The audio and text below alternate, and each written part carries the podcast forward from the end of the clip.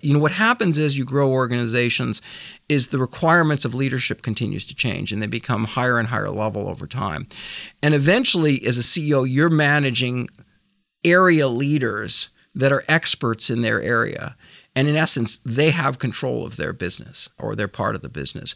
And so your job is really just to make them work together effectively and make sure that the right things are happening. As I always say, leadership is really three things it's strategy, structure, and people. Hi, I'm Joubin, operating partner at Kleiner Perkins, and I'm excited that you're tuning into Grit. The goal of this is not for it to be a highlight reel of how successful my guests are, rather, a candid exploration of how hard it is, both personally and professionally, to create, build, and scale world class organizations. If you're a fan of the show, please subscribe, leave a review, and make sure to follow us on LinkedIn or Twitter. Thanks. Do you think you're gonna stay retired? Even when I walk around with you, you know, you're so excited. We go downstairs, you show me the data center in the house. The excitement's still dripping off of you. The work, the idea of being in the work. I know you're not officially retired. I don't feel like I'm very retired right now, to be honest. I'm, I'm pretty busy, actually. What do you mean? Uh, well, I mean, five boards. Yeah. I'm on five Yeah, yeah. boards, and I te- treat those very seriously. They, each one of them takes a lot of time. And then I talk to more than a dozen, maybe less than two dozen CEOs on a regular basis. Mostly CEOs, sometimes they're chief operating officers or but I do a ton of consulting. I would call myself an executive coach actually. and I should be very specific. When I say retired, I put it in air quotes. I mean, Operating, Operating. role. Yeah, I'm done with that. you think so? I'm you done think with that. You think so? You know, I mean, partially I mentioned to you my wife has some medical challenges. Yeah. And, you know, I spent eight years traveling around and being home, you know, maybe three nights a week. Um, Unfortunately, my daughter had gone to college at that point. I didn't do it while I had, you know, children that were still in school. But it was really hard on us. It was very hard to be traveling like that. And I am not good at doing an operating job anything other than all in. And I know it's an 80 plus hour a week sort of role for me. And I don't really think it's right for me to do that. It's just not the right time in my life to do it. And the other thing that's nice is that what I'm doing is actually great in the sense that I'm actually contributing to a lot of different companies and a lot of different people. You know, I have calls with, like I say, there's probably half a dozen people this week I'm talking to that are leaders of companies that are certainly companies that you would consider investing in and, and are known in the field. Most of them are small companies, often either sub million in revenue or several million in revenue. I've been really focusing on early stage a lot, Series A sort of things, or even pre Series A, seed sort of level. Yeah. It's interesting. I keep getting earlier. I think that happens. You just drift earlier in time over Who would have thought the Bob Muglia, right? Muglia. Muglia or yeah. Muglia? Either one, every it's, So it's funny, I Mulia was is sa- correct. If you really want to be honest, Mulia is correct. Okay. That's what if I was in Italy, when we go to Europe, we call ourselves Mulia. Okay. And even in an Italian restaurant, we, we say Yeah. Mulia.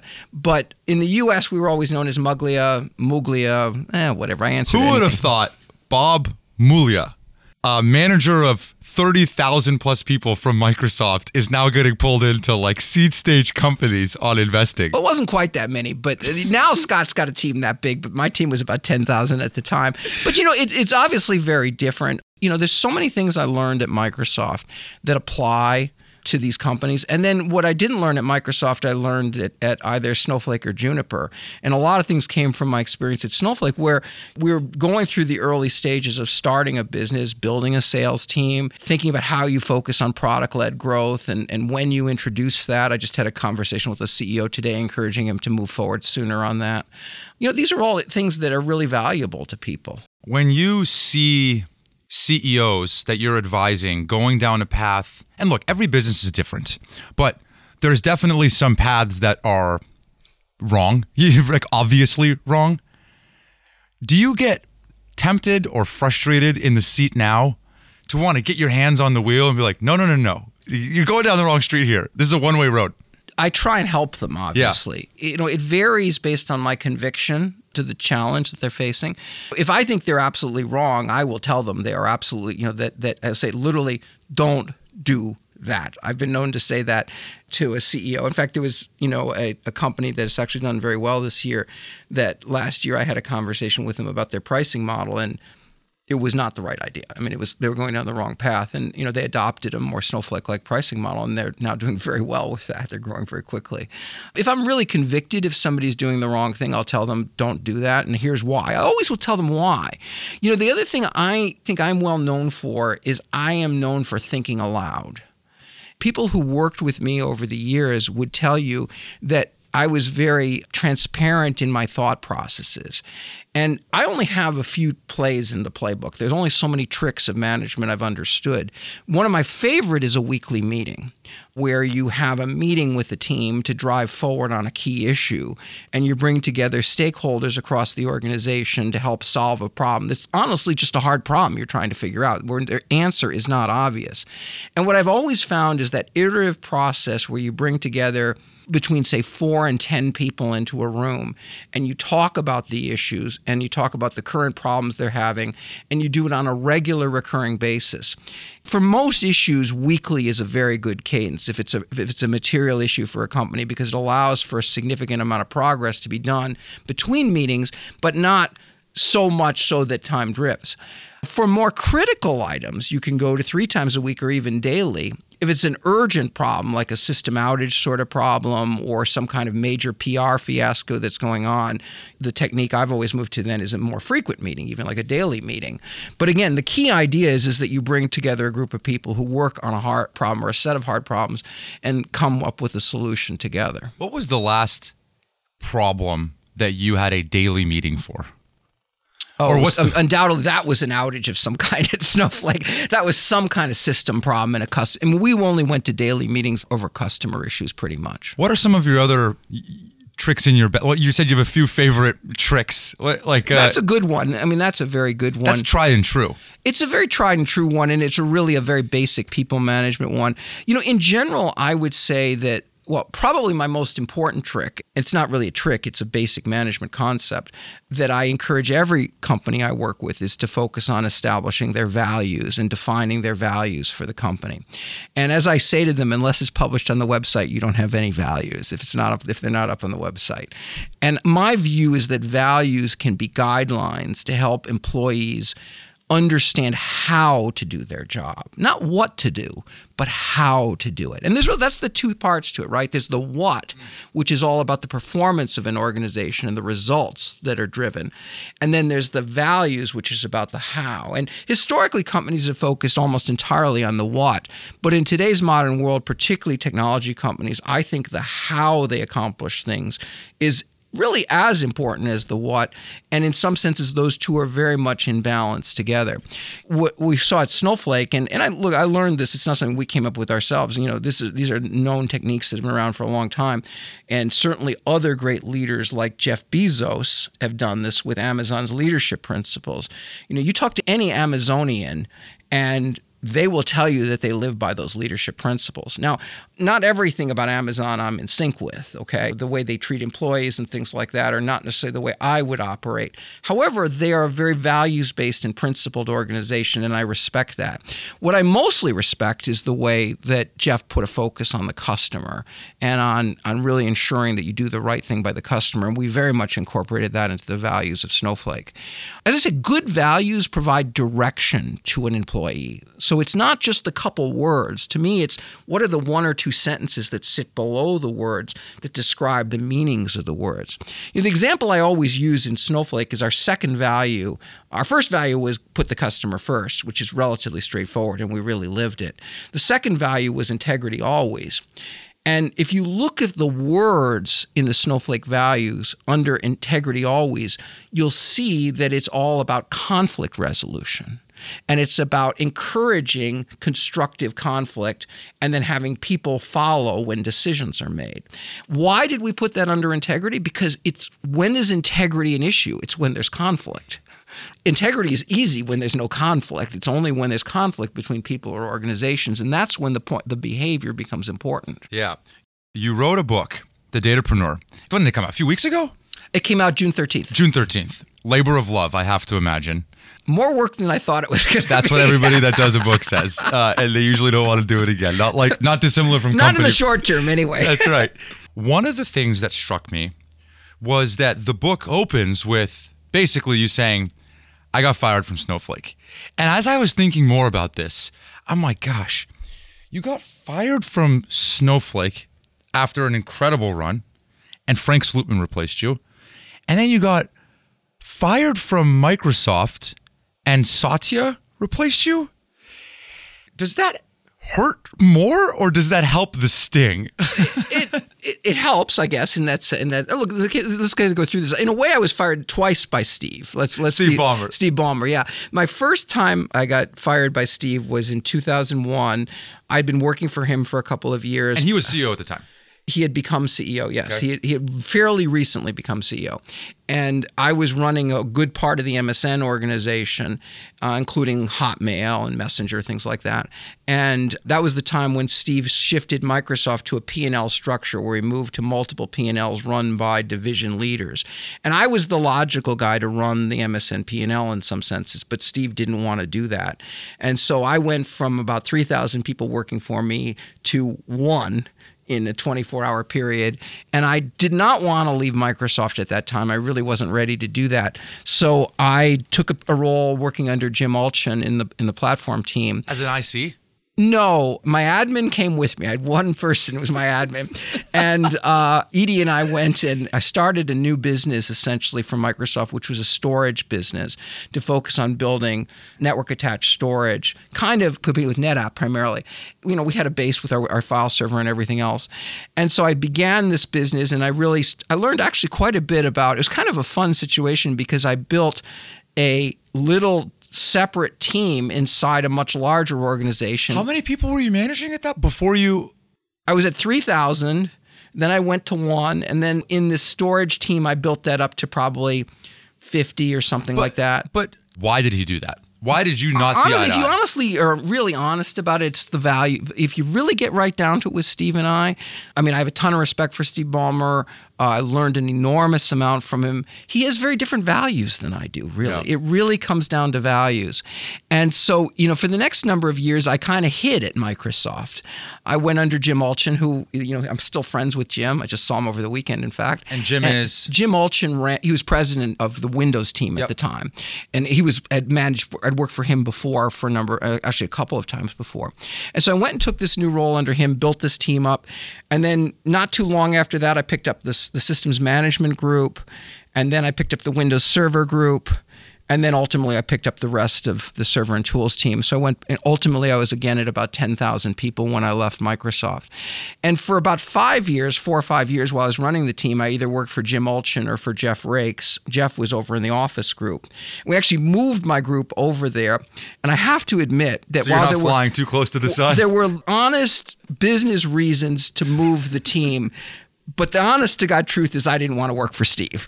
And I wanted to stay one level away from Steve, to be clear. Because I'd watched my career. I'd, I'd worked for Microsoft for like 16 years at that time. I struggled mightily for two years and kind of got fired once. And then for the rest of the 14 years, I was a star. And the correlation with directly reporting to Steve Ballmer was one to one. so when Jeff left Microsoft. Jeff was working for Steve, Jeff Raikes, and he's old time Microsoft person, was there for from the very early days. Very good senior guy. I had no choice except to report to Steve. And I remember vividly, I you know I was working out in the in, in the local gym there, and I had a workout partner, Tracy, and, I remember vividly seeing Tracy that morning. It was announced, and Tracy said, "Hey Bob, congratulations! You report to the CEO." And I said, "Tracy, don't congratulate me. The clock starts ticking today." and it went off three years from later when you know I was having some you know it's again it's just seeing eye to eye between people, and that's what caused it. So why didn't you just quit? Like most people would take that as quite a f- you. The first time. The first time. Yeah, the second time I did. The second time you did. the second time I did. Yeah, but the first and, time you got demoted quite meaningfully. Yeah, I did, and it was very public too. It was in the Wall Street Journal. I mean, it was quite it was quite public. That's what I mean. Like but, it was but, designed it was as a actually, f- you in some was, ways. It was designed as look. I have to tell you, I don't see it that way at all. I mean, to be honest with you, being a senior manager Steve did, whether he was right or wrong, he did what he thought was right. And his job was to run the company. That was what he cared about. And for whatever reason, he didn't want me in that role. Now, over time, I mean, I got back into that role and I worked very closely with Steve over the years. And again, we started to have, you know, probably conflicts associated. Ultimately, it was about people. In the second case, it was really about a particular leader that we had a disagreement over. And I felt like this leader needed to go. And Steve said, well, no, he's not going to leave. In fact, you're going to leave. But what happened, which is kind of interesting, is as I said to Steve, I said, you know, he's not going to stay unless you give him my job, and that would be a disaster. And so that didn't happen. And Steve asked me who should run the server and tools division. And I said, really, there's only one person in the company, Steve, that, that should do the job, and his name is Satya. And so Satya took the role from me. I had the early conversation with Steve in December. And then this was not announced until January. That was really kind of hard. And then when it was announced, my replacement wasn't announced. Satya got announced in mid February. And at that point, he took over immediately. And maybe harkening back to my original question of like, why didn't you leave the first time, independent of whether it was right or wrong from their perspective or yours? There's so many opportunities out there. Sure, there are, but there was so many opportunities potentially inside Microsoft, and I wasn't ready to leave. I mean, Yeah. I, I was a Microsoft guy. I wasn't ready to leave. I mean, fair. I, I would have. The truth be told, if time had gone differently and Satya had gotten the role running the company before I left, I'd probably still be at Microsoft today. Yeah. I mean, I'd probably still be there today. Yeah. And how closely were you working with Satya at the time? Satya, now CEO of Microsoft. He was in a different division. He was Meaning, why did you point to him? Because I was I knew I knew the company. I mean, I've been there 20 years, 22 years. I knew all the senior leaders. I knew every single leader inside But what the company. What about him? He had the balance that was needed to run an organization as complex as Server and Tools. Server and Tools is a complicated organization because it was it was made up of many products. So it wasn't like the Windows business or even the Office business, which is kind of one product. I mean, Office is, is collectively one thing mm-hmm. almost.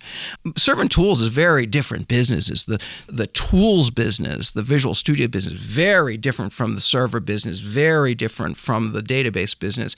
And so you need a leader that has the ability to think through ac- across those kinds of dimensions. And Satya had all the right characteristics. Yeah. Well, it turns out right. He well, he was very right to say the least, because the guy's done an incredible. To say he's done an amazing job at Microsoft would be an understatement. It's of all like time. a Steve Jobsian renaissance. Yeah, I sometimes think of him as Yoda, the industry's Yoda. I think he's the senior thinker inside the He industry. He has the demeanor of a Yeah, Yoda He too, does. doesn't he actually does. Yeah. He actually does. Yeah. Where did you grow up? Grew up in Michigan. And what was conversation like for you at the dinner table? When I was when, when you when were growing, growing up. up, And I ask this question because I have a strong and fervent belief that many values are actually passed along at a dinner table in families. oh for sure, for sure, absolutely. And so it's actually a stark correlation from conversations at the dinner table to the type of person that you are today. Meaning, for me, my dinner table conversation was very achievement oriented. And it was my mom and stepdad talking back and forth about work. You know, and I so I always heard about work. And then the, the questions that they would ask me were oriented around school and performance and grades and sports. I wonder, for you, what, what was it like? I would say it was not as directed and focused as that was. I wouldn't say that. My mom was, she came into this country. She was three years old when she immigrated from Germany. So she was a first generation immigrant. My dad was a son of a first generation immigrant. So both of my parents' families are, were recent immigrants in the 1900s, and they very much were a product of World War II. My dad fought in World War II. He never talked about it. He was wounded in Italy, but he wouldn't he wouldn't really talk about the war. But it clearly had a huge impact on, on my parents, and as it did on every person of that generation. And I think it's left a huge impact on me as well How?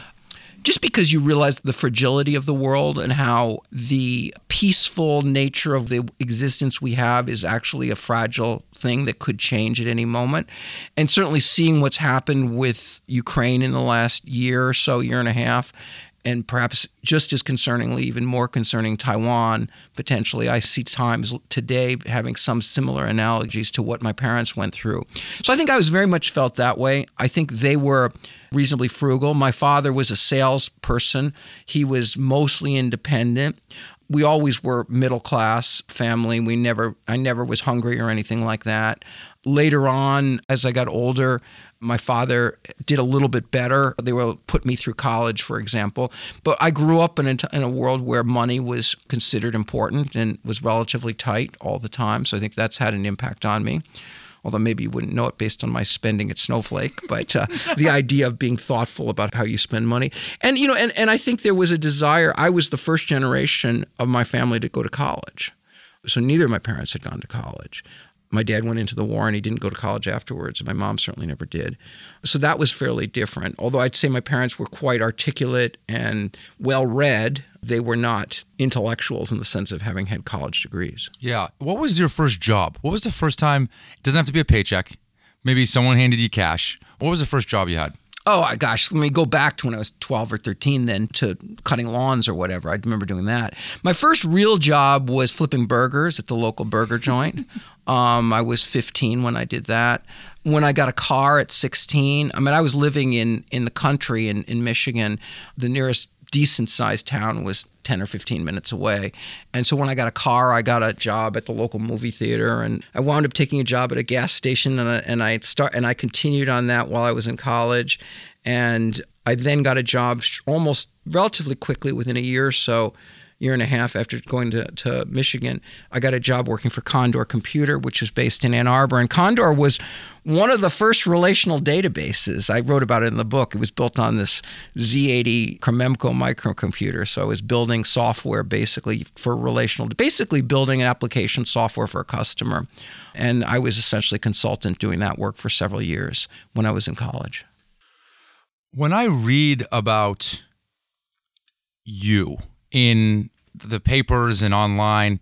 It's interesting because there's this Twitter account that I follow. It's basically in court cases, there is emails that come out, texts and emails, and they're fascinating because it gives you an under the hood look at Steve Jobs, you know, and they're talking about Steve is telling Bruce at Adobe, like, hey, we, I thought we agreed that it just even I'm looking at even the minute markers of how long it takes them to respond. It's just my version of fiction.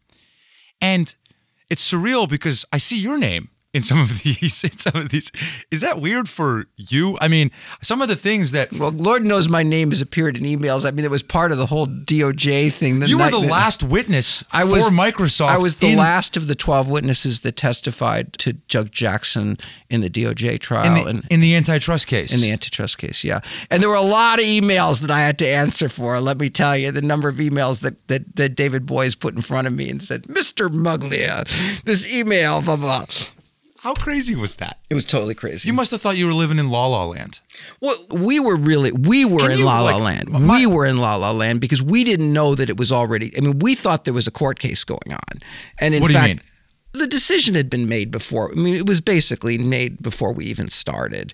By the time I testified, Judge Jackson had long since made up his mind. I'm that, certain of that, that, that we were guilty, yeah. that, that, Microsoft was guilty and he was going to throw the book at us. Yeah. And we were the only people that didn't know that. And it turned out that the reason, that at least one of the reasons why the press was, you know, so clear about this is that Jackson was talking to them and they knew, they knew what was going on. We just didn't know what was going on. Yeah. Can you tell because I think it is very instructive, especially with a lot of the things that are happening in today's regulatory environment with yeah, businesses. interesting.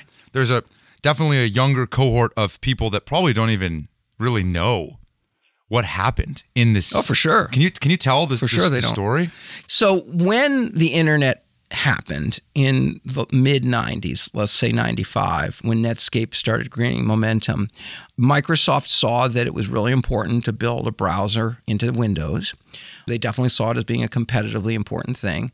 And Bill very well-known memo, memo called the Internet Tidal Wave. I'm pretty sure it's been published about a million times, where Bill talked about how the company needed to shift its entire focus towards the internet, which it did. I mean, which it did, and and there were this weekly meeting. Bill had these weekly meetings, even daily meetings. Sometimes I talk about learning. Where did I learn this from? I think I learned. I could have learned it from Bill even um, in that experience because he would do that. And I remember going to Bill's conference room on a you know very regular basis, talking about how Internet Information Server would work. You know how these pieces could all fit together because parts of the technology I owned and controlled, including at the time Internet Information Server and the language, the whole language world, the Java world, and what was going on there because I was running Visual Studio. So we were in the middle of all this, and Microsoft built a very effective strategy to incorporate it in, brow- in the browser in, and frankly took a fairly aggressive posture in the way we did it. and kind of got the industry's back up against us and and that's what brought the, ultimately the lawsuit against us and and it was brought by our competitors Netscape, Sun, and Oracle primarily and they were very successful in rallying the government to bring this antitrust suit against us. And that happened in the 2000 2001 timeframe. And then it was in 2001 where, micro, where the judge ruled against Microsoft. Shortly after that, a agreement was reached. It was called a consent decree between Microsoft and the government that involved us doing and making a number of commitments to what we did with the browser, which Microsoft did over the years. Sort of out of left field, it also meant documenting all of the Microsoft protocols. That turned out to be one of the requirements that we had agreed to with the consent decree with the government. So that started, and then um, my story on this is that two years later or so, give or take, this is probably 2004 or so, I was in Hawaii, and I was working at the time for both Jim Allchin and Kevin Johnson who I actually reported to again when I was as Juniper because he ran he was CEO of Juniper and then for a while he was CEO of Starbucks more recently. But I was working for Kevin at that time and I was vacationing with my family in Hawaii and I vividly remember getting a phone call from Kevin and Kevin saying to me, Bob, I don't know what's going on. There's this technical committee that the feds have, have got looking over our shoulder on this protocol documentation, and they say the documentation is just not up to snuff. It's just garbage. You know, I talked to Jim Allchin. He says there's 16,000 pages of documentation and it's all fine. So, can you sort this out? So, I get back a couple days later and I called in the person that I most trusted, which is Henry Sanders, who is still at Microsoft. He's a great guy. At least the last I saw, he was still there. Henry literally wrote the TCP/IP stack for Windows. I mean, literally Windows. It's running it today, I'm sure, um, some of his code. And he had been involved in protocols really since the beginning of Microsoft working in networking. I hand Henry the 16,000 pages of documentation on a Friday afternoon. I say, Henry, can you look at this over the weekend and tell me what you think? And we come back on Monday morning, and I say, What's up, Henry? And as I sort of feared, he says, It's shit. It's all shit. To which, you know, our attorney who was managing the consent decree, Kevin, who was really fun guy, you know, one of the most fun-loving attorneys I've actually ever met. Pretty funny guy, actually. He he looks at me and says, "Well, it may be shit, but it's compliant shit, and you're gonna you pointing to me are gonna fly to Washington on Thursday and tell the DOJ and the judge why it's compliant." So at that point, I make up, I invent this idea that it was a documentation project, and we thought that it was a documentation project, and we were compliant in that. But in reality, it turned out to be an engineering project. And so we didn't realize that. And so we need to take a reset. Well, that worked. But it then meant that for the next three years, literally several hundred person years of effort, engineering effort, were put into building the world's finest protocol documentation ever. Government managed, approved by the technical committee, you know this perfect protocol documentation. And, and i was involved in working with the doj and the judge. I flew back to washington every quarter and presented to the judge our status for about three years. So i paid my penance. The net what is i paid my penance. ish? 2007 2008 and you were gone 2011 2011 did that scar you? It's one of the best experiences of my life. Why well, uh, first of all, the, the come on, the, getting in a suit and flying to DC. That was great. To- it was such a good experience. I mean, it was such a good experience in the sense that it broadened me in a way that I've not been broadened normally. Talk about a stretch experience. I mean, that was a real stretch experience. Now, I would say the court case was misery, just pure and utter misery in every way, shape, or form. You know, being in front of David Boies and Judge Jackson in a court case we lost, that was just miserable working the protocol documentation, you know, it's funny, the people involved, I mean, I still know all these people that I worked really closely with, and we talk about it all the time. It was, you went through a war together, basically. Totally. It was like you go through a war together. Like and we were successful. I mean, partial, I mean, why was it, why was it fun? We succeeded. We, the protocol documentation was finished people were assigned other tasks ultimately, and Microsoft's no, no longer under the consent decree. So it was fully successful. We did exactly what we needed to do. And, you know, it was a real team effort from a lot of, just like anything else. You build it, here's why it's a team of people all working together to solve a problem. Did you internally, up until the verdict was made, think you were going to win? Many people certainly did. The lawyers certainly all did. Bill did. I mean, Bill, you know, Bill made one crucial mistake with this with this thing, and it's one of the things I learned. Bill, long, Bill Gates. Yeah. Bill Gates. Bill thought it was a legal case. And it, antitrust is not about the law because the law was made at the time that, that the law came out of that case. Antitrust is also always ultimately about politics.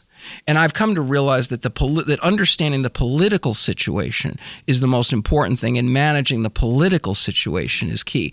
Now, Brad Smith, to his credit, I mean, boy, did Microsoft learn this in the best way. And Microsoft has largely avoided government scrutiny since we went through the nightmare. And Brad in particular, Satya is fabulous too, but Brad in particular, who is a president at Microsoft and really runs all of that for the company, has done an incredible job. He's really like an ambassador in a sense in the tech industry, and he's done an incredible job in managing that. And what was Bill's involvement in the business?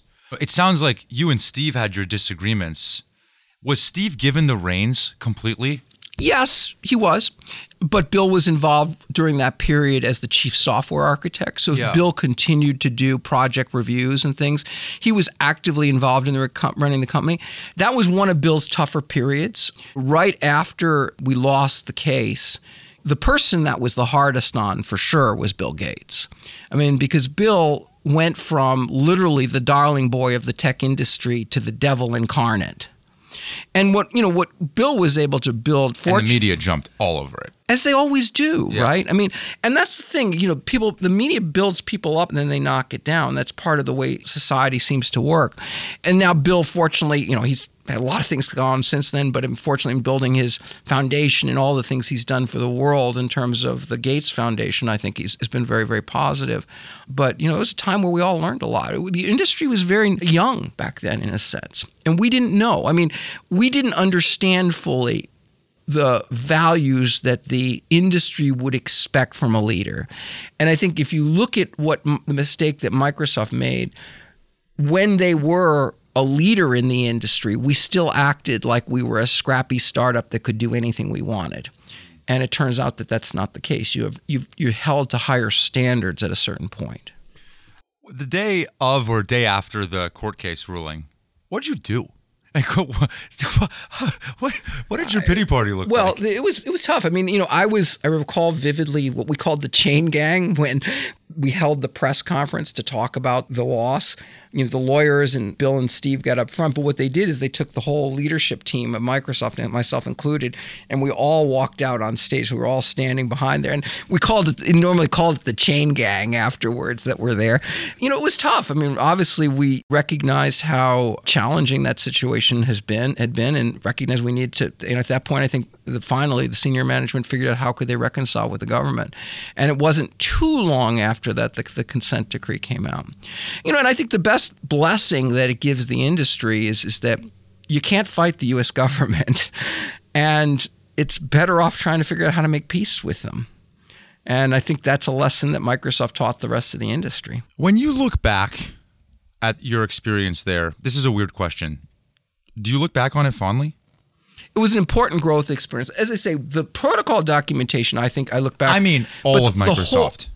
Oh, Microsoft? Yeah, Oh, yeah. yeah, for sure. In fact, Microsoft, I'm convinced that my memory of Microsoft is rose colored and that I'm very good at remembering the positive times and putting all the negative fights and everything else behind, you know, and forgetting about it. So, absolutely, I, I have a very positive view. Well, and you know, not to dig too deep, but it kind of reminds me of the what you talked about with your dad. Like the conversations about the war were not happening. You know that those were compartmentalized, Yeah. and you look back retrospectively, and you just think about the good. Yeah, That's you it. retrospectively compart. Maybe that's why. Maybe I can do that. But you know, you know, the fact of the matter is that I'm still actively involved in Microsoft. I still do consulting for them. I, I mean, I have a consulting relationship with Scott Guthrie, and I talk to leaders there and help them on their data team, the work they're doing with their data team, and in that way have a chance to reach out and talk to Satya every now and again. So I'm still pretty well connected to it.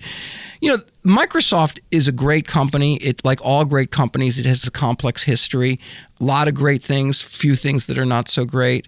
But I also look at what Satya's done to the company, and, and I think it's been fantastic in the last five. Um, one more like ra- random question: How many times did you almost quit Microsoft? How many times did you ever like? Uh, Never, never. not You once. knew this was your place. I mean, generally speaking, I mean, I was Microsoft was home to me for so long. Yeah. You know, and I was fairly embedded part of the company for a really long time. Yeah. Was it funny or awkward or weird when you joined Snowflake? Then Snowflake rose to meaningful prominence. And in some ways, you were friends, and in some ways, you were probably a little bit of frenemies with Microsoft at the time. That must have been a, just a funny relationship for you because the Azure business was and is incredibly important to Microsoft. What Snowflake As is a SQL Server business. that's right. And what Snowflake is doing is, in some ways, growing the pie for Microsoft, but in other ways, Microsoft has a native service that they would prefer their customers to use rather than Snowflake. That must have been a funny two worlds to hold at the same time. Yes, I mean in a sense it was. I didn't feel like I owed Microsoft anything. Let's put it that way. I plenty. I, mean, I certainly had every right to go build a product that competed with Microsoft in the industry, and the fact that we were successful in doing that, you know, I view as a, just a purely positive thing. I had a we had a good relationship with Microsoft when I was there. Microsoft was actually a pretty good partner of Snowflake's. They were doing a lot of cross selling for us that ended literally the day I left, and the posture shifted to be much more competitive. Ironically, and maybe more importantly to Snowflake, I might argue that this is a, in the end, this has benefited Snowflake. I had a very negative relationship with the leadership at AWS, largely going back to the fact that Andy and I tangled a little bit when I was running Windows Server, and he was true. This is absolutely Where true. was Andy? He was running AWS. He was starting AWS. Yeah. And Now CEO. Yeah, he's now CEO of Amazon. AWS runs Windows and they license Windows from Microsoft through an OEM contract to do that. And as they were starting out in the early days, Andy wanted to run, obviously, they licensed EC2 at the time by the hour. Now it's by the minute or the second. It's actually by the second. But at the time, it was by the hour. And Andy wanted me to give him an OEM license that was by the hour. And the problem with that is at the time, Microsoft was licensing Windows to many hosters. There were literally, back in the early 2000s, there were literally over 30,000 companies around the world hosting Windows. And we were under consent decree. And so anything I gave to Amazon, I had to give to everyone else. And so I couldn't move that fast, if that makes sense. And Yeah. Andy got frustrated with me, and I don't think he ever kind of forgave me for that. So he was very unhappy when I was building Snowflake. More pissed than Microsoft. actually, because I think Redshift was his baby. That makes sense. And we were going after Redshift. Snowflake took out hundreds of Redshifts. I mean, a lot of our early business was Redshift replacement. And so Andy didn't like that at all. Yeah, I can imagine. But but fortunately, I'll say at the same time when Frank took over and the Microsoft relationship froze over and became you know, poor, the Amazon relationship thawed, and they actually built a very good relationship. And now I'm hopeful. I keep trying to help Microsoft and Snowflake work together, and I'm hopeful that something will happen there. How big was the company when you joined? Snowflake? Yeah. I was employee number 34, And you went from Juniper. You went from Microsoft to Juniper. Mm-hmm. and then I joined Snowflake. And you that. were like sec- basically second in command at Juniper? No, I wouldn't say that because Kevin was running the company. Pradeep, the founder, was still there. Yeah, okay. So he was very much actively involved. I ran the software group at Juniper, and there's, there's a hardware group, and Stefan Dyckerhoff, who's actually now at Sutter, he's a he's a partner Yep. at Sutter, great guy. He ran the hardware team. I ran the software team. So I had a small part of the company, and, and the challenge with Juniper You was only spent two years there. Right. And I only spent two years there because, you know, the company was trying to, Kevin was trying to build a meaningful software business. And, you know, trying to do that in a hardware company is very hard. And what happened is, is that Juniper's growth slowed down. And it's almost impossible to build a new business inside an existing company when they're not growing because the primary product still demands the resources. And so it was a constantly complex situation. And so I knew that that wasn't a long term. And humor me. When you were leaving Juniper, you must have definitely taken your time to figure out took six months. six months. And you wanted to make Five months. You had a great run at Microsoft. You had a misfire at Juniper. Call it whatever you want. But it It wasn't. actually wasn't a misfire in the sense that it was through Stefan that it got me to Snowflake. It was that connection. So you know, in like I say, things tend to go happen for a reason. If you allow, no matter what happens, and I've had a few things happen over my career. When a door closes, a door often will open. And if you're open to it opening, it opens sometimes in ways you don't expect.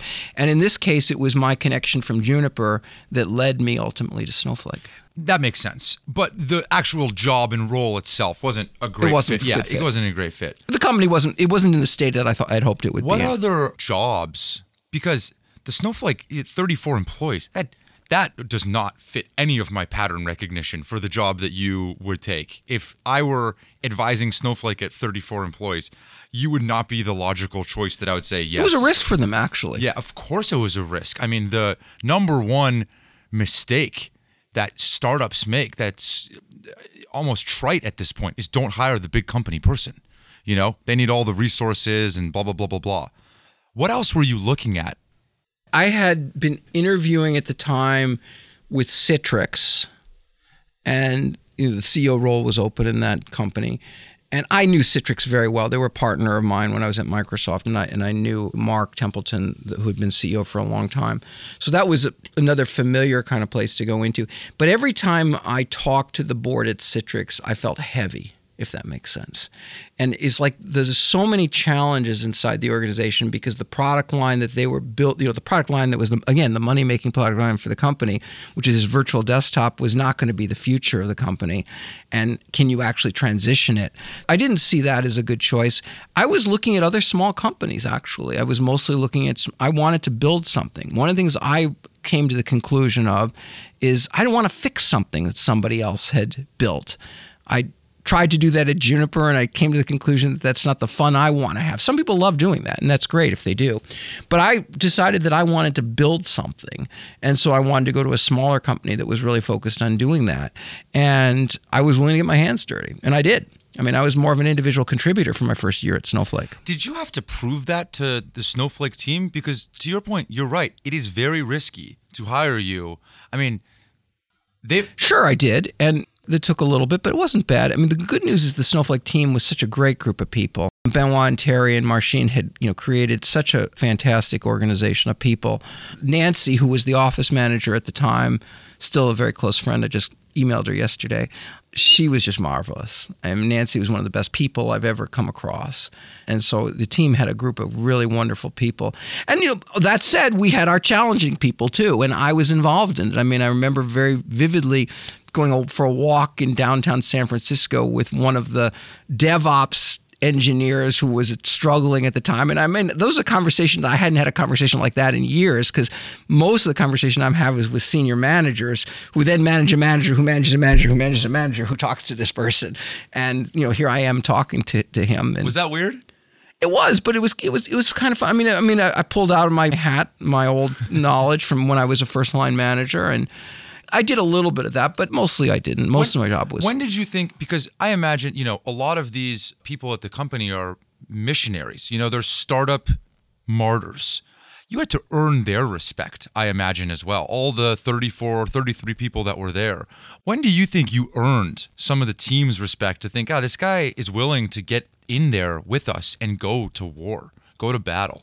I think it was pretty quick actually because it was the summer of 2014 the product was in an early early stage of beta you'd call it an alpha even you know the database the snowflake database the code that they wrote was production quality code but the infrastructure environment it ran in was all scaffolding at the time i got there. Benoit was leading the project to move to the global services infrastructure that still runs snowflake today and put in place all of the database and everything that was around that.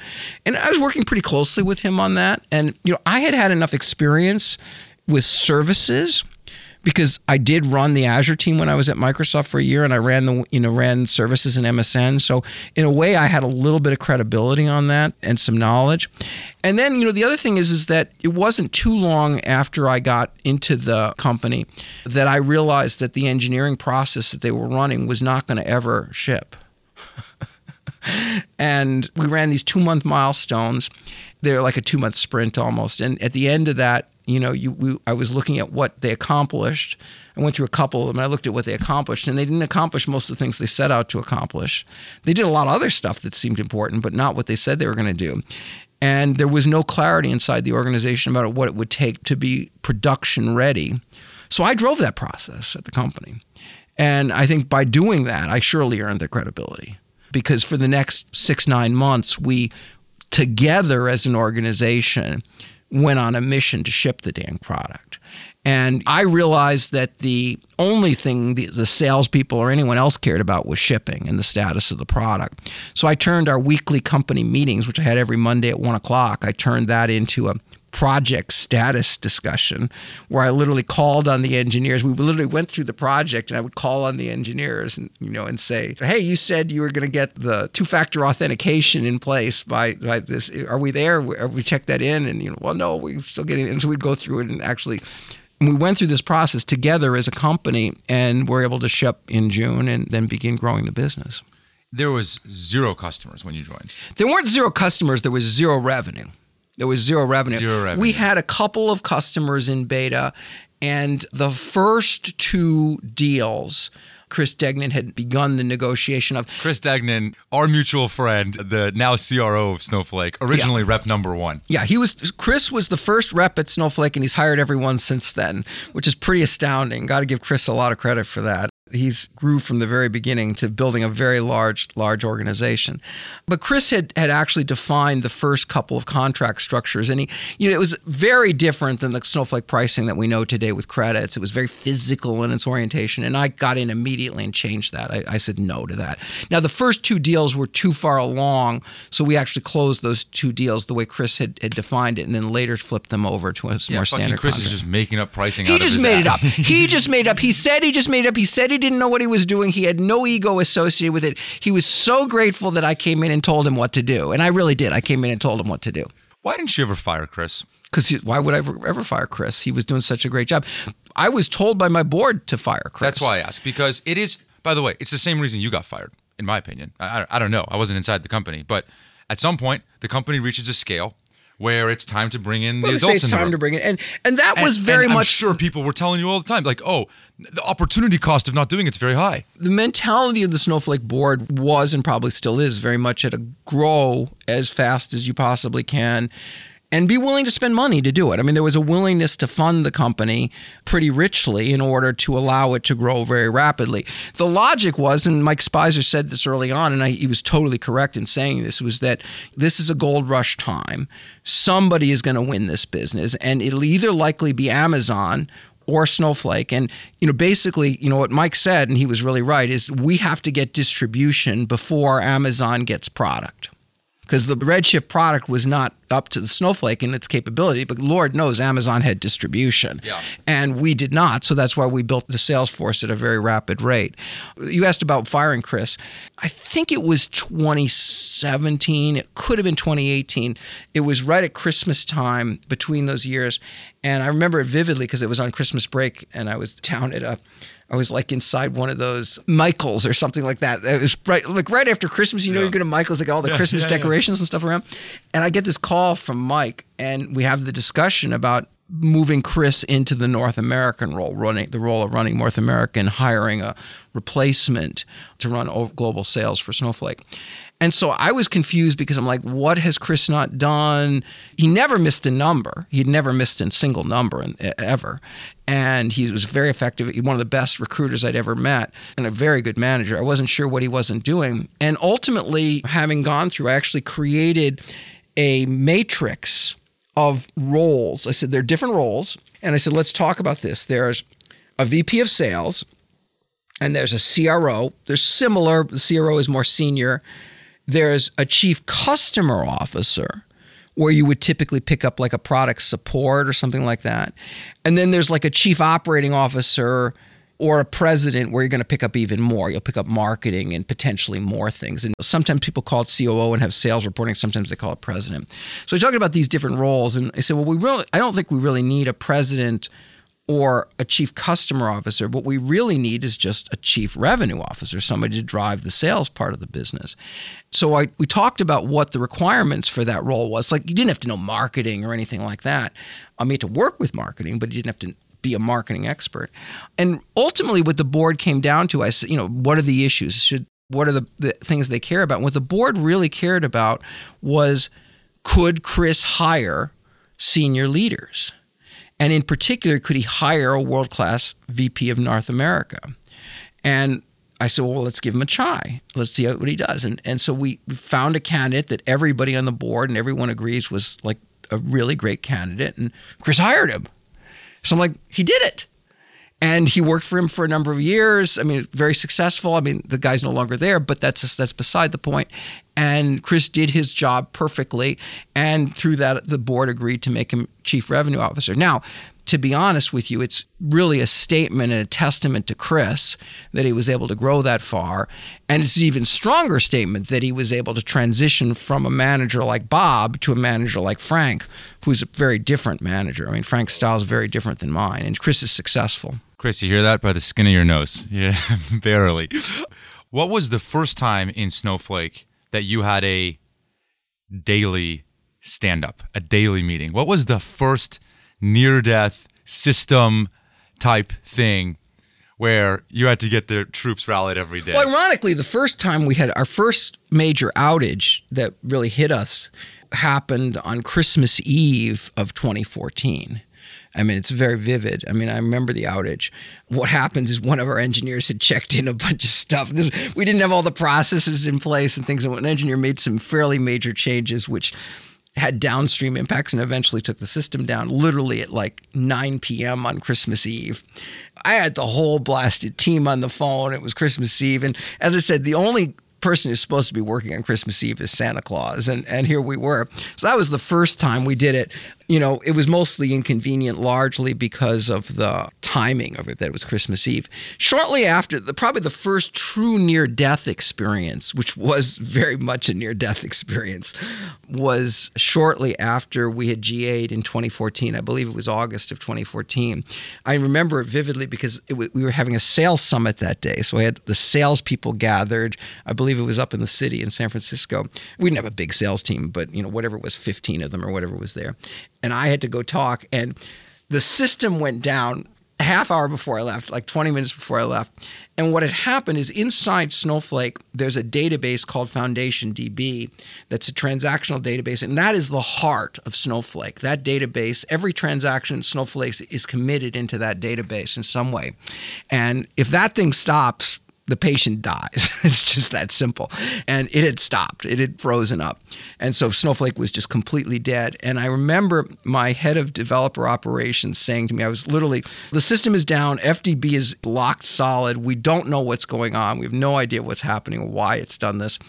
And I remember vividly my head of developer ops saying to me, the last thing he said to me as I was walking out the door to go speak to my sales team, to go rah rah my sales team, Jonathan says to me, FDB is non responsive. And if we bring it down, I'm not sure it's ever coming back up again. And if that thing didn't come up, we were never coming back up again. And so I was like white. I was like, I remember standing, I saw Chris and I was like white, you know, and, and I had to give this talk. And of course, all the salespeople are looking at their phones, wondering what's going on. That was the heart. That was the closest near death we had, I would say. The other near death that was probably even more of an honest, true death that could have been was that in, in about that same time frame, slightly afterwards, we were built on Foundation DB, which is a sister company of ours. It was invested in by Sutter Hill as well. It was a great early database. It had some very temperamental aspects to it, but it did some things. It, what it did in 2014, literally, there was nothing else that did. There was literally no other products on the market that you could replace it. What happened is that Apple bought the company. And the instant they bought it, they closed it, they took it off the market. I had fortunately gotten a heads up that we need to make sure we're secured. And I had implemented a contract when we did the contract on Foundation DB. This comes back to my legal experience at Microsoft. Does it help you a little bit? But I was relatively focused on the contractual aspects of things. And I actually got a contract in place that put a source code escrow in there so that if Foundation DB ever stopped supporting the product from Microsoft, that was the key word, stop supporting the product that we had access to the source code. And Apple did that. They stopped supporting the product. And to a miracle of miracles, the Iron Mountain source code escrow worked. And we got the source code and we're able to keep FDB going. You must have been shitting yourself. You have to realize if we had had to move off of Foundation DB, Snowflake wouldn't exist today. it would have been eclipsed. It would never happened because I don't think there was anything to move to back in 2014, 2015. And I mean, literally, I could go to Cockroach today. I could go to Fauna today. There's a few places I could go today, but there was no place to go back then. Literally, there were no products that solved the problem. And we forced, and what happened there, and again, I feel pretty good about this because I did the, the deal that pushed the source code escrow through. And then I immediately went to my guys. They're like, we don't know this code. We're. I said, you're database guys. We're a database team. If there's any group of people that can maintain this product, it's this team. And we hired people, we brought people in, you know, people that had a database experts, they learned the code. Fortunately, Foundation DB had an incredible test suite, an incredible test suite. It was designed to be tested so we could validate what we were doing. And it turned out that, you know, that thing that had frozen the system, that was a bug in Foundation DB. It had to be fixed. There were other similar bugs like that that hosed the system that the team fixed over the years. Fortunately, what happened is shortly before I left, Apple actually open sourced FDB. And although it was very complicated for Snowflake to move on to that source code, they're now completely on the open source code base and are, as I understand it, one of the largest contributors to Foundation DB. By the end of the first year that you were there, how much revenue was the company doing? Do you remember? Ish. First year, uh, less than 200 grand. Less than 200 grand. How about the next year? Next year, we we were probably approaching a million. Oh, not that much. No, and a lot of money into the company too over that period of time. You know, and in fact, by 2016, so the end of 2015, 20, early 2016, I had to do a financing round, and that was the um, B it was really not it was more than the B. Yeah, okay. it was more than the B. And it turned out 2016 wasn't a terrible year all around, but the first quarter was rough. Not much was happening in, in the venture industry in the first quarter. It was right when I was raising money, and so I went out and you know fairly famously got 24 no's. You know, people told me no. You did? Uh, yeah. That's news to me. Num- you, it's really funny. The people who the venture partners have come to me said, "Damn, I wish worst worst decision of my life yeah. that day." And I was able. My fortunately, my investors supported me, and it, and they did an extension round basically, and you know, and then for the, in the next year, we really began to take off. You were getting told no because there just the traction just wasn't matching. Not enough traction. Red. How can you beat Redshift? You're never going to beat Redshift. You, there's no way you can possibly win against Amazon. How can you possibly win? And at that point, did you know? Was it clear to you? Yes, it was clear to me because the product was working.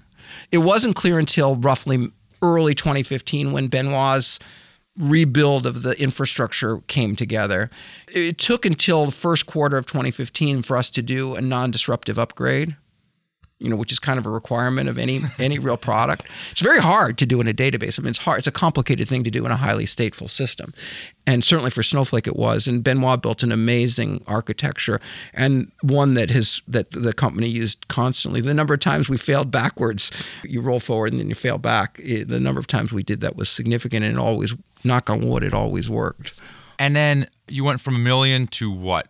Three, I believe and then still and then not. Fif- and then fifteen. Then that was the big off. year. That was the big year. Yeah. Then it took off. That was when it, it was the next year. So a million, I was having trouble getting funded, and then three, I started, and then it really went.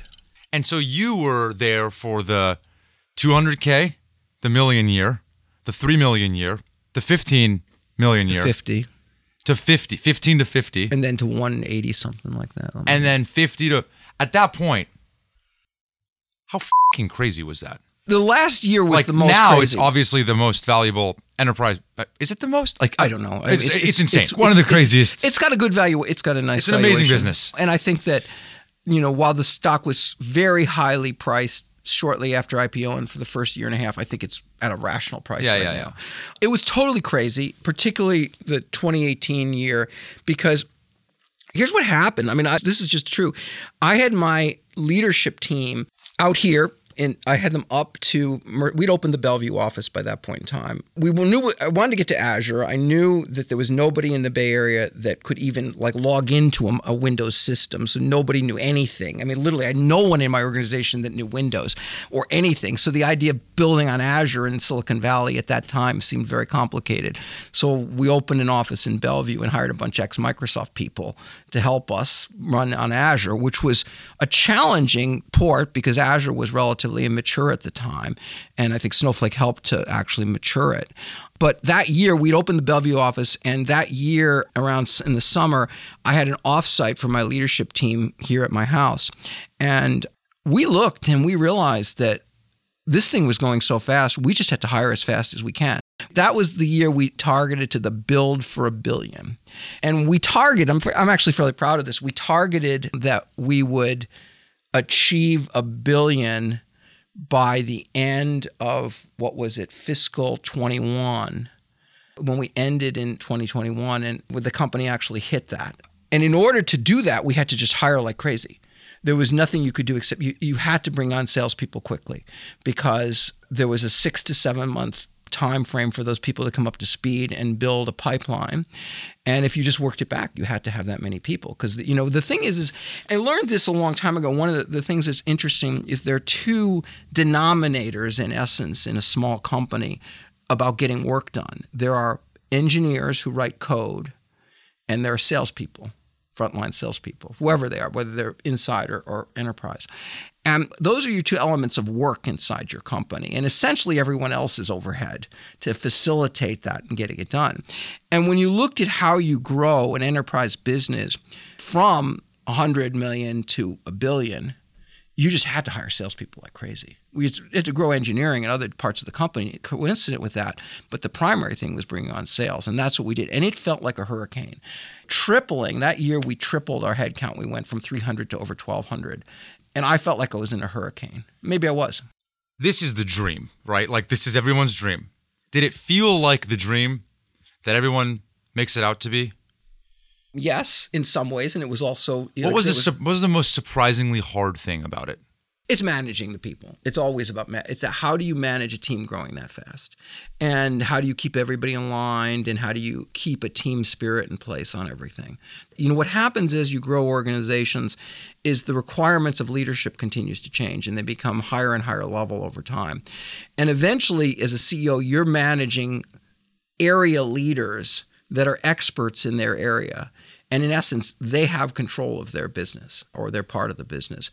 And so your job is really just to make them work together effectively and make sure that the right things are happening. As I always say, leadership is really three things it's strategy, structure, and people.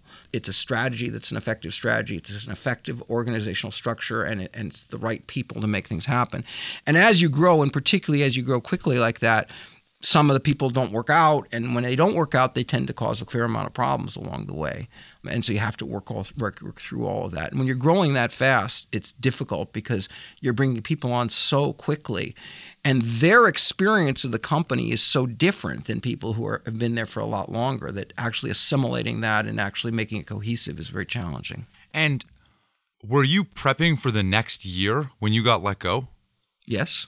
You must have had your eyes on I was totally focused on building the business. Absolutely. You didn't um, know. I didn't know until the day it happened. Until the day it happened.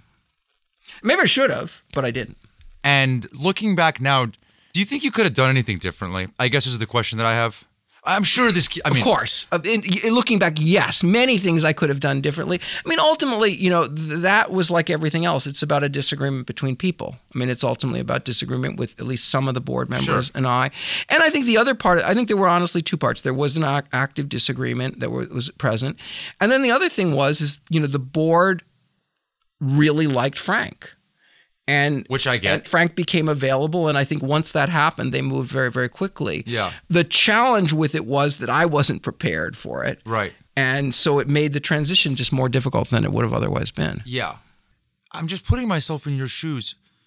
It must have been even worse with the trajectory. Like you did all the hard, like oh, the early stuff. I don't want to say all the hard stuff, but the early stuff, you did the existential stuff, the stuff that maybe this thing's not going to work stuff. Now the business is rocking and rolling. It's about executing, managing, and growing it. Yes, yeah. and then, which is know, by the way, that's by the way, you could argue that's your specialty. Like, yeah, that was the funny thing about it is one might have imagined that I could have run a large company. It wasn't like I was some startup guy, some like thirty-two year old startup guy that had just you know I'd been doing this for a while. Yeah, it's true, but I think what happened here was literally Snowflake was the most valuable company in everybody's portfolio or at least one of the most valuable, certainly. Is. And so, you know, when that happens, th- that I think the boards look a little bit differently at things. And again, they saw a manager that had successfully IPO'd two companies, and they went and with look, that. in their defense, Frank's doing a great job. Frank's done a great job. To his defense, he's done a great job. Yeah. yeah. And I'm glad the company's where it is, and and we'll see. Yeah, and you're better off for it. Yeah, it was a little hard transition, but it, but it, but you How know, how I mean, it must have been oh, it was very hard. It was very hard. like I mean, uh, like put me in your shoes. Like, what did you do? What do you do? it was a sort of a shock for several days because I literally just You're like you're it like coming. mourning. I just didn't see it coming. What happened was after a couple of days, it was clau- this is happening. I flew back up here on a Friday afternoon. That's when I literally moved from California to Washington State again, and it was a very rough plane flight. I'll just say that. Um, What do you mean? I mean, I was just, that's when I was letting go. I was letting go of everything. And at that point, I sort of gave up and began rebuilding things and, you know, trying to figure out what I wanted to do really because I wasn't sure. I, the only thing I knew is I, I'd move back up here. I wasn't going to live down in California. My wife was up here and I wanted to spend my time up here. Yeah.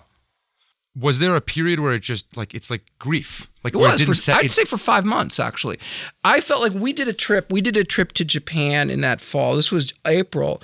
And honestly, I think I got over it in that trip ultimately. I mean, I feel like I came back from it. My wife had said to me, she made me to commit to doing one thing, which was I would not take any roles at all for the rest of that year, for the rest of 2019. So I didn't accept any board positions or anything until early 2020. And then, of course, the whole world changed, right? The whole world went nuts in the pandemic.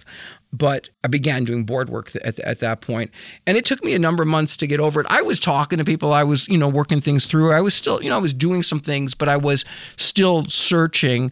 And then I think I came to the conclusion that I'd start focusing on supporting CEOs and really doing early stage things. Yeah. You think you're over it now? Oh yeah, I'm over it now. Well, let me say, will I be fully over it? Never will I be fully over it. Am I beyond it? Yeah. But it, is it still there? Yeah, it sure is. Yeah. Who did you go to when things happen like this? How did you deal? Well, one of the things that helped me a lot was I had an executive coach, really, really, really good, world class, like a world class executive coach. And interestingly enough, the board hadn't hired him. I hired him. Okay, so it wasn't like the board gave me a coach. You know, I felt like this thing was going so fast and crazy, I needed a coach. And so he was super helpful in the transition. And frankly, his perspective was that, you know, he had never seen anything like he had, he said to me, you know, one of the things he said to me is this he had seen 70. This was his 70th CEO transition. Okay, 70, 70. And this one was unique. He'd never seen anyone quite like it, just because of the surprise of, of it and the fact that that the trajectory was so positive. Usually there was so many signs ahead of time, and in this case, there weren't any. What's the hardest feedback you've ever received? I mean, there's personal feedback, certainly. I mean, there's both personal feedback and business feedback. Hardest business feedback I can ever remember, harshest business feedback I can ever remember, and it's very vivid in my head, was in the early, the mid 90s when I was first told by a customer at Micro, that was in Microsoft, I was told by a European customer, British customer. I was talking about Windows Server and how we did it, and he called me a monopolist. And I was so taken aback. He said, So you're a monopolist? And I'm like, what do you mean? I'm, I felt very insulted by that. Now I understand what he means, but it took a number of years. I mean, for, for me to uh, so that's vivid in my head. The first time I was called I was called a monopolist. You know, I think the thing I would say about me is that, and this is a conversation I certainly had with Ballmer, Steve Ballmer, many times, when we would talk about us and you know the fact that, as I said, we're you know we're an old book and the pages are well worn.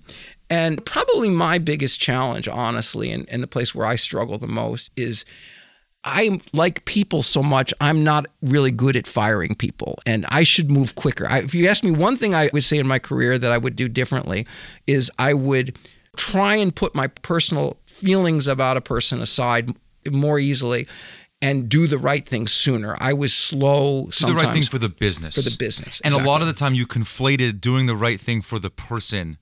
And even then, of course, it's often the right thing for the person. Actually, is to right- make the that's right. It is It's- the right it's thing for the person. But that's where I'm probably not at my greatest strength. And and if you actually are really honest, if I'm actually really honest, and Chris Degnan will, if you if you talk to Chris about this, he'll tell you this. He was probably the guy that told this to me as cleanly as anyone had, which is that I am actually more of a leader than I am a manager. If that makes sense. Yeah. And Chris is a way better manager than I am. But I'm probably a better leader, if that makes sense. Yeah, it does. And he's a good leader too. I don't want to say he isn't a good leader, but he's a really good manager. Yeah. Can you draw the distinction? Yeah, I mean, a manager is really focused on the business results associated with the people and the employees and makes the hard decisions associated with making that happen. And I was probably a little bit slow on that uptake on things. Yeah, that makes sense. Why did you write the book? Because I had something to say honestly, that I thought that there was a history in the data world and there was a lot of a number of concepts that I thought were useful for people to know that would be helpful to put down in one place. The punchline when I started is different than the punchline that was in the book in the end because the world changed while I was writing the book. When I started writing the book, it was really about the importance of data and improving data to make businesses more effective and driving the digital economy, which is what I thought. There was always an arc of data innovation in, in the datapreneurs from the earliest days, but it terminated in the digital economy in the early days. What happened while I was writing the book is that the timeline for artificial intelligence moved in by 50 years in my head. I mean, I thought this would happen in the second half of this century, long after I was off the earth. And all of a sudden, we're living in a world where the timeframes for achieving what we can think of as artificial general intelligence have moved into realistically within 10 years.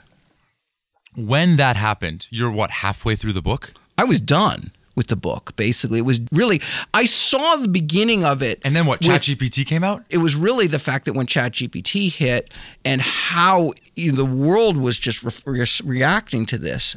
That's when I realized that these things were all moving in, and the watching the way my colleagues in the industry were responding to this because they were as astounded Especially by at Microsoft. They well, you know, I had heard this. I had heard this from the Microsoft folks for some time because they were seeing it first. But then when we all experienced it, I think is when the dawning happened. And you called your publisher. Well, I hadn't had a publisher at that point. I was working with my co author, Steve. What I said to Steve is we needed to really refocus the end of the book because I really see the world changing very dramatically at speeds that I had never anticipated. And where do you see the world changing to? What is it that you see? Like, wh- why is this so profoundly exciting to you? If there's one theme that's consistent in this arc of innovation that's been that I've witnessed throughout my career, it's the acceleration of progress. Things move faster today than they did 20 years ago. And frankly, they're moving faster in 2023 than they've ever moved before. I mean, certainly this artificial intelligence industry is moving at a speed like I've never seen anything mature before. And you know, just the explosion in innovation that's happening in the open source AI space with these large language models is very dramatic. And you know, for the first time, we have intelligence in a computer. We have a computer that, my goodness, can respond to English in thoughtful ways. English has become the primary programming interface of 2023. I mean, imagine that. It's English is the primary programming interface that's emerged this calendar year, and probably more people are programming in English today. I mean, they're going there will be more in the future. The fact that you can take and put intelligence inside an application allows problems to be solved that just couldn't be solved before. Like what? I mean, the one that I'm focused on in the short run is understanding the semantic model for a business. I think the world is going to shift over the next few years to what I talk about as business engineering. Today we have data engineers. In the future, I think that career is going to be business engineering, and it's understanding the business process inside and out and defining the semantic model for that process. Every business has a model for how it operates. Where does that model exist? Well, it exists partly in the applications that run it. It exists largely in spreadsheets and people's code and people's heads all over the place. It's it exists in Slack messages and documents online. It's all over the place. And in order for us to build artificial intelligence systems that can respond and take action on our behalf, they need to know what our model for what things to do are. And that's why you need to have a semantic model. I've always believed that was possible, and now it's become, it was necessary, and now I believe it's actually possible to achieve with these large language models. When these technologies proliferate in the ways that they are, are you optimistic? I still am. It's interesting. This is a That's a weird question. So can you maybe arti- why why would I even ask you that? Well, it's really. I mean, it's a very reasonable question because not everybody is optimistic. I mean, there's there there's actually a fair amount of fear in you know amongst people right now That And I- what? that we're going to be replaced. I think there's two distinct things, right? Anytime there's a something new, people are afraid of it. And in the short run, people have fears about this technology that are very similar in my mind to other technologies that have come along in the past, like, say, digital photography and Photoshop. When photography was on film, pictures were pretty much considered, if you had a photograph of something, that was a truth. Well, today it's not because you can Photoshop a lot of things. You know, we're now moving into a world where you can create videos that are perfect likenesses of people that are saying things that are different than they believe. And that's now possible. And pretty soon it will be trivial. I mean, today it's possible within a couple of years or maybe even less, it'll be trivial for anyone to create a deep fake. That's an area of concern for people. And I think those areas of concern will be manageable. I, I think they're all manageable through simple extensions to our existing legal structures, and very much like the face. They'll look a lot like the security threats we face today, and they'll be managed. Frankly, we'll use AI to manage it. What I think really scares people at the existential level, and when people talk about impact to humanity, it's this realization that it may be possible to build machines that are much more intelligent than we are. They're super intelligent and are operating at a speed that exceeds our ability to keep up with it. And, and certainly many people are very afraid of that. I'm concerned about it, but I always thought it was going to happen. I mean, you have to understand, I've had this view that this was the future since I was very young that we would have. I mean, I've, I've got the Singularity book out over, over in front of me, the, the Kurzweil. I read that book a long time ago. This is an idea that's existed for a long time, and it's one that I have come to understand was coming. What has surprised me is the time horizon. Until last year, I would have thought that we wouldn't see a super intelligent computer until 2100 or something like that. And like I say, that was way beyond my horizon of concern. Now I recognize that that could happen within the next 10 to 15, 20 years, in which case it very much is in the horizon that I in- intend to still be on the earth. Yeah. And then what? And then we'll see. But I, what I believe is that we are creating these entities. Whatever is being created is being created by us. I have lived my entire career as a program manager or a product manager. In other words, I specify what computer systems can do. Ultimately, and perhaps this is naive, but I, I'm going to hold on to it because it keeps me sane. I believe that we will be able to specify the way these entities behave. And in fact, that comes back to my most important theme, which is the importance of values. The values that companies exhibit will be passed on to the large language models, to the artificial intelligence systems that they create. So the values of these systems will be based on the people that exist. And one piece of solace that I have today, which I didn't have in, in December, but I now have, is that this is not going to be controlled exclusively by giant multi billion, multi trillion dollar companies. That because of the nature of this technology, that open source and the ability to modify the technology and to tune the technology will allow many different organizations to build these intelligent bots perhaps ultimately these super intelligent bots. So I now think that whatever gets created by, by, society will not be exclusively controlled by just a few very large companies, but in fact, there will be many, many instances, thousands or even millions of instances of these entities created. And can you steelman the pessimistic case for me? Oh, the pessimistic case is called Terminator, right? I mean, I think that's been really well defined by, you know, in science fiction history. Uh, basically every science fiction movie.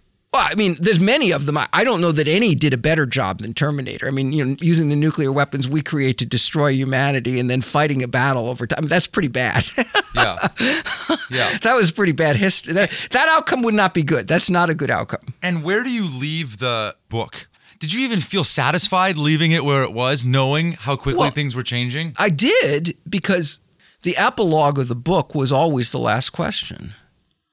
And I mean, I've always had that in, in there as that. And, you know, for those who don't know, I mean, a major part of the book is discussing the role that Isaac Asimov has played in building the laws of robotics and the idea he's incredibly a this all happened 70 years ago he defined the laws of robotics in 1942 before digital computers were invented. I mean, just think about that for a second. Before there were digital computers, he defined the laws of robotics. So, what Asimov did and what he left to society is this realization that what we're creating are machines this is not us being godlike and something like that, but no, we're creating machines that are in fact controllable by us. And in order to do that, Asimov invented the three laws initially, and then he added a zeroth law ultimately when he realized that in, later in his career that computers could play a big role in guiding humanity. He realized that he needed to add a law that actually said that a robot will not harm humanity or allow humanity to come to harm, and he called that the zeroth law. This idea of Isaac Asimov that he had that we would live in a world of intelligent machines is something that I had always envisioned and believed was coming. Again, I never believed I would see it, but I always believed it was coming. And my favorite Isaac Asimov short story, my favorite story, which I've always been enthralled by, which turns out to be his favorite story, was called The Last Question, where he wrote about the future of humanity and how computing would play a pivotal role in that. And you know that story is definitely worth reading for anyone that that's interested. Where can you get the book? Amazon. You can get the Datapreneurs from Amazon, yes, and, and you can actually get that short story from his complete short stories, volume one, which is available. Which is available. Turns out that there's not many print versions of it. So. Wow. Well, I appreciate you. I appreciate you doing this. I appreciate you welcoming me into your home. Super fun. We might have to do a part two just on AI at some point.